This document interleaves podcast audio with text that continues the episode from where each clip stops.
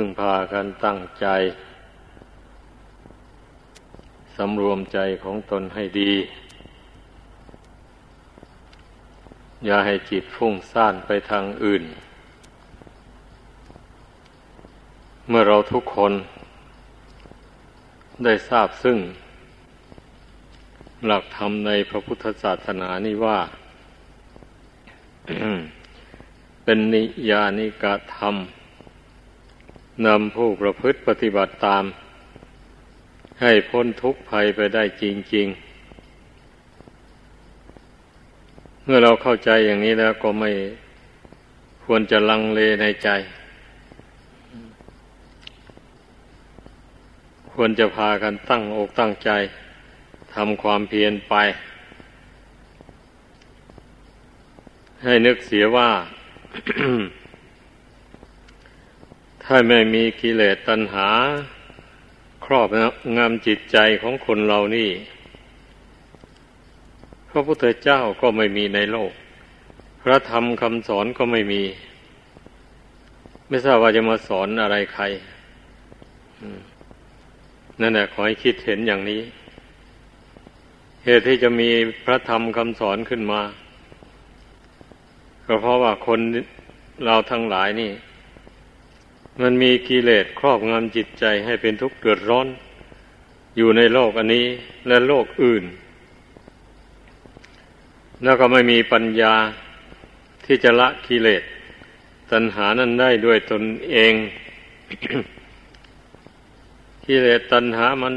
บังคับให้ทำดีทำชั่วอย่างไรก็ทำตามมันไปเมื่อมันให้ผลเป็นทุกข์ก็ทนทุกข์ทรมานไปเมื่อมันให้ผลเป็นสุขก็สบายไปชั่วระยะหนึ่งสลับกันไปอยู่อย่างนี้ชีวิตของ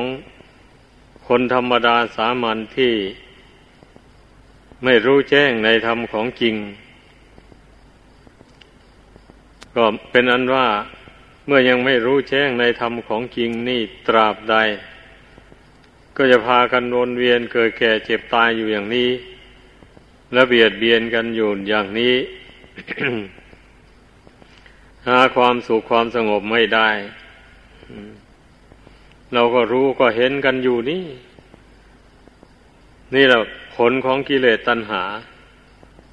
ที่บุคคลสะสมไว้ในใจมันก็ปรากฏให้เรารู้เราเห็นกันอยู่ มีการเบียดเบียนกันนี่แหละเป็นสักขีพยานนะขอให้เข้าใจเรื่องรักเรื่องใคร่นั่น มันเป็นบทบาทเบื้องต้น ที่นี่เมื่อลงตอนปลายแล้วมันเป็นเรื่องเกลียดชังกันอิจฉากันเบียดเบียนกันแย่งซื้อแย่งขายกันแย่งหาความร่ำรวยกันเคยเป็นมิตรกันมาแต่ก่อนก็กลายเป็นศัตรูกันไปก็มี เพราะฉะนั้นเมื่อมาคิดดูให้ละเอียดถี่ถ้วนแล้วบรรดากิเลสทั้งหลายมันก็มารวมลงอยู่ที่โทสะพยาบาทนี้เองนะลองคิดดูสิผู้สนใจในธรรมะทั้งหลายนะ ก็เช่นอย่างว่าผู้ครองเรือนทั้งหลายนะขึ้นต้นก็มีความรักใคร่กันสนิทสนมกันยอมอยู่ร่วมสุขร่วมทุกข์กันไปท่านเมื่อไปไปแล้วเกิดทำมาหาเลี้ยงชีพฝืดเคืองเข้าอะไรอะไรก็ขาดตกบกพร่องแล้วจิตใจก็ไม่ดีเลยเกิดกระทบกระทั่งกันขึ้นแต่ก่อนนั้นเคยรักใคร่สนิทสนมกลมเกลียวกันเต็มที่ภายหลังมาก็กลายเป็นศัตรูกันไปไอ้อย่างนี้มีอยู่ท้มไปบรรดาคู่ผัวตัวเมียทั้งหลายนะ แต่ว่าบางคู่ก็ มีความจงรักภักดีต่อกันเสมอต้นเสมอปลายไปจนตลอดชีวิตก็มีนะเอาแน่นอนไม่ได้กิเลสของคนเรานี่นะนอกจากวงแคบๆอย่างนี้แล้วมันก็ยังขยายวงกว้างออกไปอีกต่างคนต่างหาต่างคนต่างขวนขวายแล้วก็ไปขัดผลประโยชน์ของกันและกันเข้าวันนี้ก็ผูกอาฆาตกันจองเวรกันใครดีก็ใครอยู่ใครไม่ดีก็ไป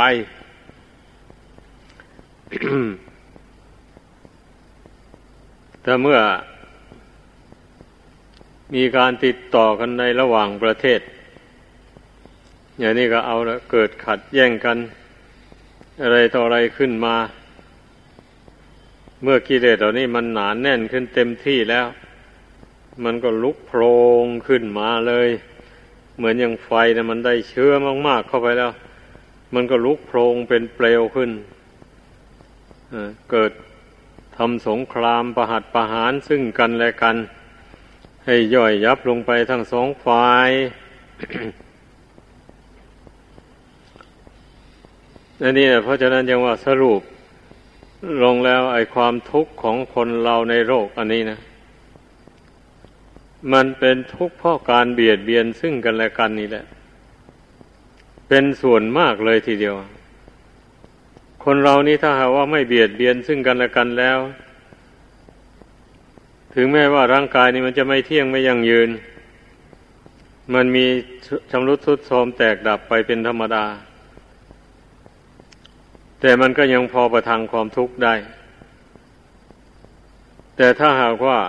ไปปล่อยให้กิเลสเหล่านี้เผาลนจิตใจแล้วประกอบกับร่างกายก็ไม่ยั่งยืนอีกด้วยมันก็ยิ่งเป็นทุกข์หลายเลยทุกข์ทั้งกายทุกข์ทั้งใจแต่ถ้าว่าบุคคลใดมาขจัดกิเลสดังกล่าวนี้ออกจากจิตใจแล้วเปี่ยมอยู่ด้วยเมตตากรุณาธรรมไม่คิดอิจฉาเบียดเบียนซึ่งกันและกันได้แล้วมันก็เป็นทุกข์แต่ร่างกายแต่ส่วนจิตใจนั้นไม่ทุกข์ดังนั้นพระศาสดาจึงได้ทรงเปล่งพระอุทานวันที่พระองค์เจ้าตรัสรู้แล้วใหม่ๆว่าอัพพญาปชังสุขังโลเกปานาภูเตสุสัญญโมแปลว่าความสำรวมในสัตว์ทั้งหลายคือความไม่เบียดเบียนกันเป็นสุขในโลกดังนี้ นี่แสดงว่าเมื่อพระพุทธองค์ได้ทรงตรัสรู้แจ้งแทงตลอดสัพเพเยยธรรมทั้งหลายหมายความว่ารู้แจ้งถึงพระนิพพานแล้วอย่างนี้ก็ทรงทบทวนดูว่าทำอย่างไรคนเราถึงมีความสุขอันยอดเยี่ยมก็ทรงมองเห็นแล้วว่าความไม่เบียดเบียนกันนี่เนี่ยเป็นสุขในโลกหมายความว่าเมื่อยังมีการเกิดแก่เจ็บตายอยู่ในโลกนี้นะหากว่ามนุษย์เราไม่เบียดเบียนกันได้นั้นนะจะมีความสุขมากหมายความว่าอย่างนั้นที่นี่ก็ทรงเปล่งกุศลอีกตอนที่สองไปว่าสุขาวิราคตาโลเกกามานังสมาติกะโมความสิ้นไปแห่งความกำหนัดคือล่วงกามเสียได้เป็นสุขในโลก อันนี้เรียกว่าเป็นสุขอย่างยอดเยี่ยมทีนี้นะความสิ้นไปแห่งความกำหนัดยินดีนี่คือเป็นผู้ไม่พัวพันอยู่ในกิเลสกามและวัตถุกามทั้งทางร่างกายและทางจิตใจอันนี้นะว่าเป็นสุขอย่างยอดเยี่ยม เพราะฉะนั้นผู้ประพฤติธรรมทั้งหลายก็ขอให้พากันเข้าใจความหมายแห่งพระพุทธภาษิตที่พระองค์ทรงตรัสไว้นี้ผู้ใดเข้าใจความหมายอย่างนี้แล้วถ้าเป็นคฤหัสถ์นะ ก็ต้องลดละความเพลิดเพลินในกามคุณให้เบาบางลงไม่ควรที่จะไปหมกมุ่นเอาจนลืมหูหูลืมตาไม่ขึ้นเลยพยายามตัดทอนความรักความใคร่อะไรให้มันเบาบางลงมันก็จะไม่ได้ประพฤติผิดศีลข้อที่สามที่ว่ากามเมสุมิจฉาจารใครๆก็ย่อมรู้อยู่แล้ว ถ้าว่าไม่เห็นโทษแห่งกามคุณนี้เสียเลยมีแต่ส่งเสริมมันเรื่อยไปอย่างนี้มันมากขึ้นมากขึ้นแล้วมันจะเลยไปประพฤติผิดมิจฉาจารกรรมดังกล่าวมานั้นก็เป็นนั้นว่าสร้างบาปอกุศลให้เกิดขึ้นมีในตนด้วยล่วงสิกขาบทข้อที่สามดังกล่าวมาก็จะได้เสวยทุกข์ทนทรมานเพราะอำนาจแห่งความรักความใคร่นี่นะเป็นมูลเหตุถ้ายินดีอยู่ในเฉพาะคู่รักคู่ใคร่ของตนเท่านั้นมันก็ไม่ถึงกับเป็นบาปเป็นกรรมอย่างนี้แหละ ถ้าเป็นนักบวชเช่นนี้นี่ต้องพยายามละความรักความใคร่อันนี้ให้มันเบาบางไปเรื่อยๆมุ่งเพื่อจะละความกำหนัดยินดีเหล่านี้ให้มันหมดสิ้นไปจากกิจใจจริงๆแม้ทางกายก็ไม่ไปเกี่ยวข้องทางวาจาก็ไม่ไปเกี่ยวข้องในเรื่องรักเรื่องใคร่ทางจิตใจก็พยายามห้ามพยายามสำรวมอยู่ทุกอิริยาบถไม่ให้กามวิตกพยาบาทวิตกวิหิงสาวิตกเหล่านี้เกิดขึ้นในใจ ไอ้ทั้งสามอย่างนี้ท่านเรียกว่าอากุศลวิตก ถ้าพูดถึงทำส่วนละเอียดเข้าไปแล้วนะท่านเรียกว่าเป็นอกุศลนะไม่ใช่ไม่เป็นอ่ะความวิตกในกามทั้งหลายนั่นนะคือถ้าว่าพูดอย่างเป็นภาษาไทยเราตรงไปตรงมาแล้วก็หมายความว่าเป็นความคิดหรือเป็นความดำริของบุคคลผู้ไม่ฉลาดไม่มีปัญญาอย่างนี้ได้ความชัดดีเลยแม้เป็นนักบวชถ้าหากว่ายังหลงไหลไปวิตกไปในกามกิเลสกรรมวัตถุกรรมดังกล่าวมานั้นอยู่ก็แสดงว่าความฉลาดยังไม่พอความฉลาดที่จะมาสอนใจของตนให้เห็นโทษให้เบื่อหน่ายในกามทั้งหลายเหล่านี้นะมันยังไม่เพียงพอเพราะนั้นต้องฝึกฝนจิตใจมันฉลาดขึ้นไปกว่านั้นคำว่ากุศลแปลว่าความฉลาดหรือแปลว่าตัดก็ได้เรียกว่าตัดกระแสของกิเลสของอารมณ์ต่างๆที่จะให้เกิดความรักความใคร่ความอิจฉาพยาบาทต่างๆพวกนี้ให้ขาดออกไปจากจิตใจถ้าเราตัดกระแสอารมณ์เหล่านี้ขาดออกจากจิตใจได้นั่นนั่นนั่นแหละท่านเรียกว่ากุศล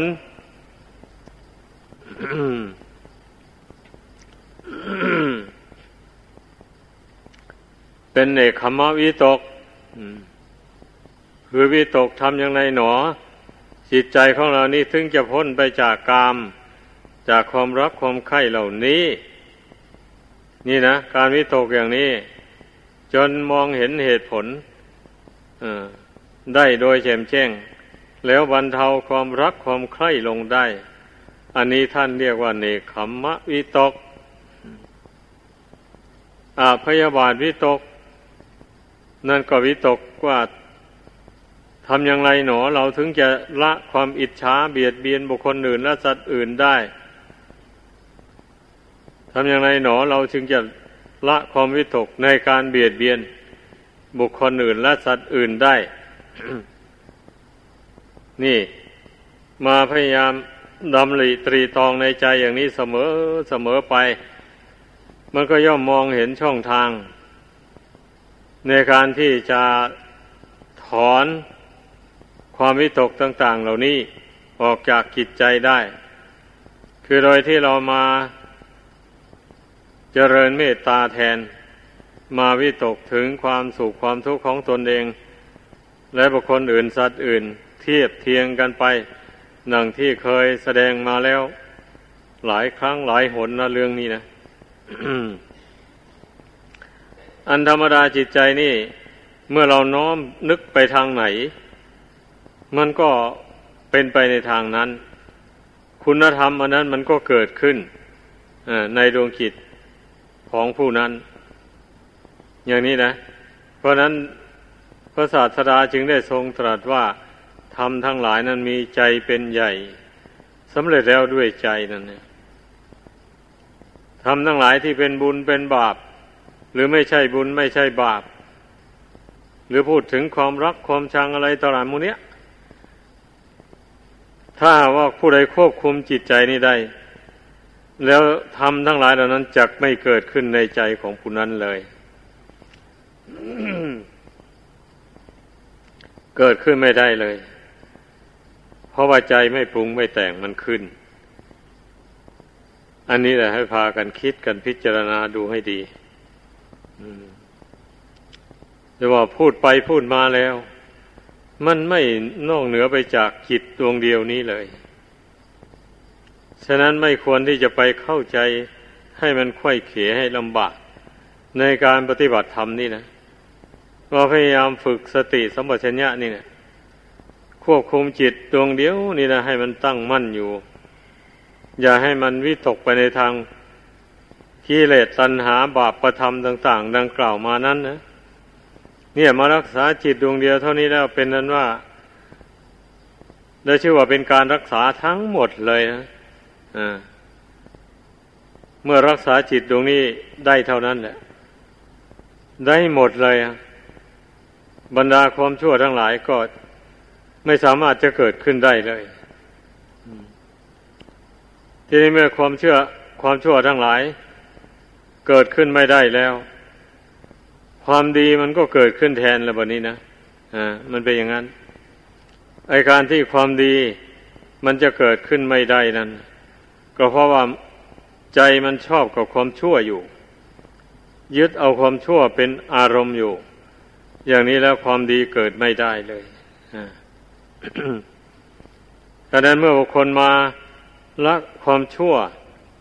ต่างๆดังกล่าวมานั้นนะออกจากจิตใจลงได้แล้วใจนี่เป็นอุเบกขาลงเมื่อใจเป็นอุเบกขาลงอย่างนี้แล้วคิดอะไรนึกอะไรมันก็เป็น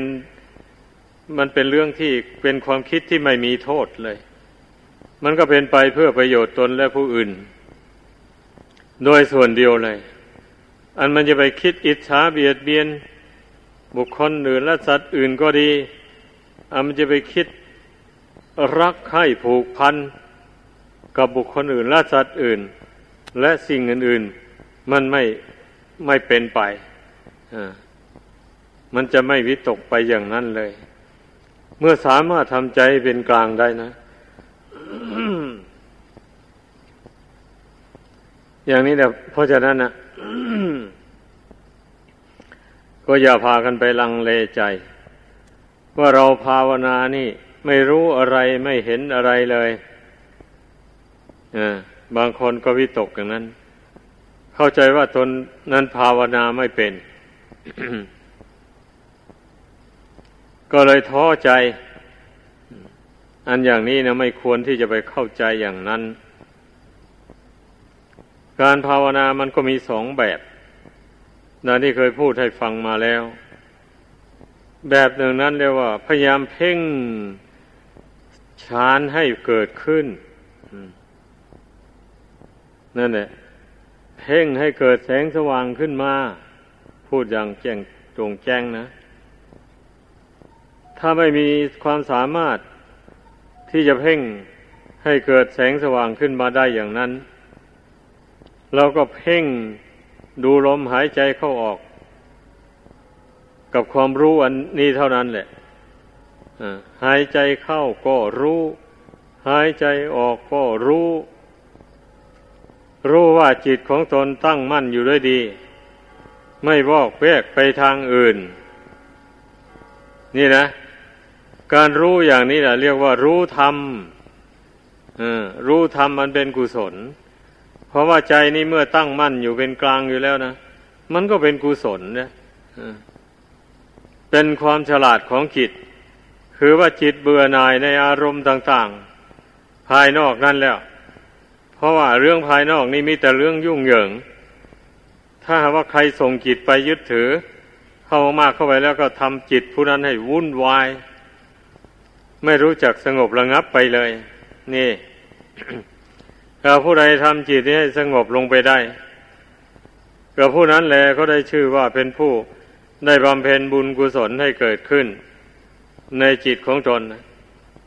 ถึงแม้ว่าจะไม่มีปัญญาสามารถรู้อดีตรู้อนาคตต่างๆนานาได้ก็ตามเพียงแต่มารู้แจ้งในปัจจุบันนี้นะเห็นปัจจุบันนี้ว่าจิตของตนน่ะไม่ยึดมั่นถือมั่นอะไรละ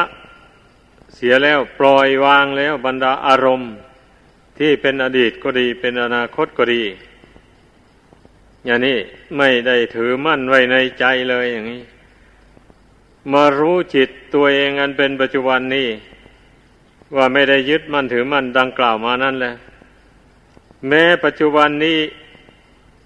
ก็ไม่ยึดไม่ถือไม่ยึดเอาความสุขไม่ยึดเอาความทุกข์มาเป็นตัวตนมาเป็นอารมณ์เพราะว่าในร่างกายอันนี้มันเป็นของไม่เที่ยงไม่ยั่งยืนประเดี๋ยวก็เป็นสุขประเดี๋ยวก็เป็นทุกข์มันพลิกแปลงเปลี่ยนแปลงไปอยู่อย่างนี้เพราะนั้นเราจะไปสำคัญลงไปว่าอ่าเมื่อเมื่อทำใจให้สงบลงไปแล้วทุกสิ่งทุกอย่างมันจะสงบหมดมันจะไม่แปรปรวนมันจะมีแต่ความสุขโดยส่วนเดียวถ้าหากว่าไม่เป็นไปดังที่กำหนดไว้อย่างนั้นแล้วก็เลยถือว่าตนภาวนาไม่เป็นไอ้อย่างนี้นะมันเข้าใจผิดไปทางที่ถูกแท้ๆแล้ว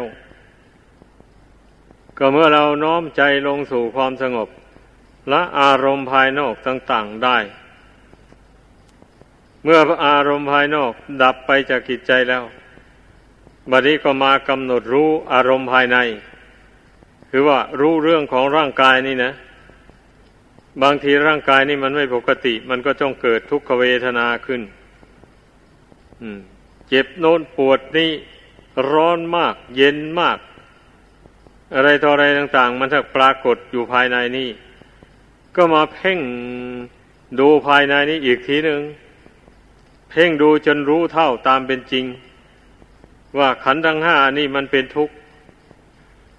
เป็นสิ่งที่ละไม่ได้เมื่อขันธ์ห้านี่ยังมีตราบยังมีอยู่ตราบใดไอ้ความรู้สึกเป็นทุกข์เป็นสุขนี่ก็ย่อมมีอยู่ตราบนั้นพระศาสดาไม่ได้ทรงสอนให้ละทุกข์ทรงสอนให้ละต้นเหตุให้เกิดทุกข์ต่างหากก็ให้ทำความเข้าใจอย่างนี้ละอย่างไรละเหตุแห่งทุกข์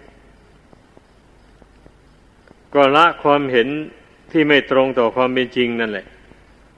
เช่นละความเห็นที่ว่าขันธ์ห้าเป็นตัวเป็นตนเป็นเราเป็นเขานี่นะนี่แหละ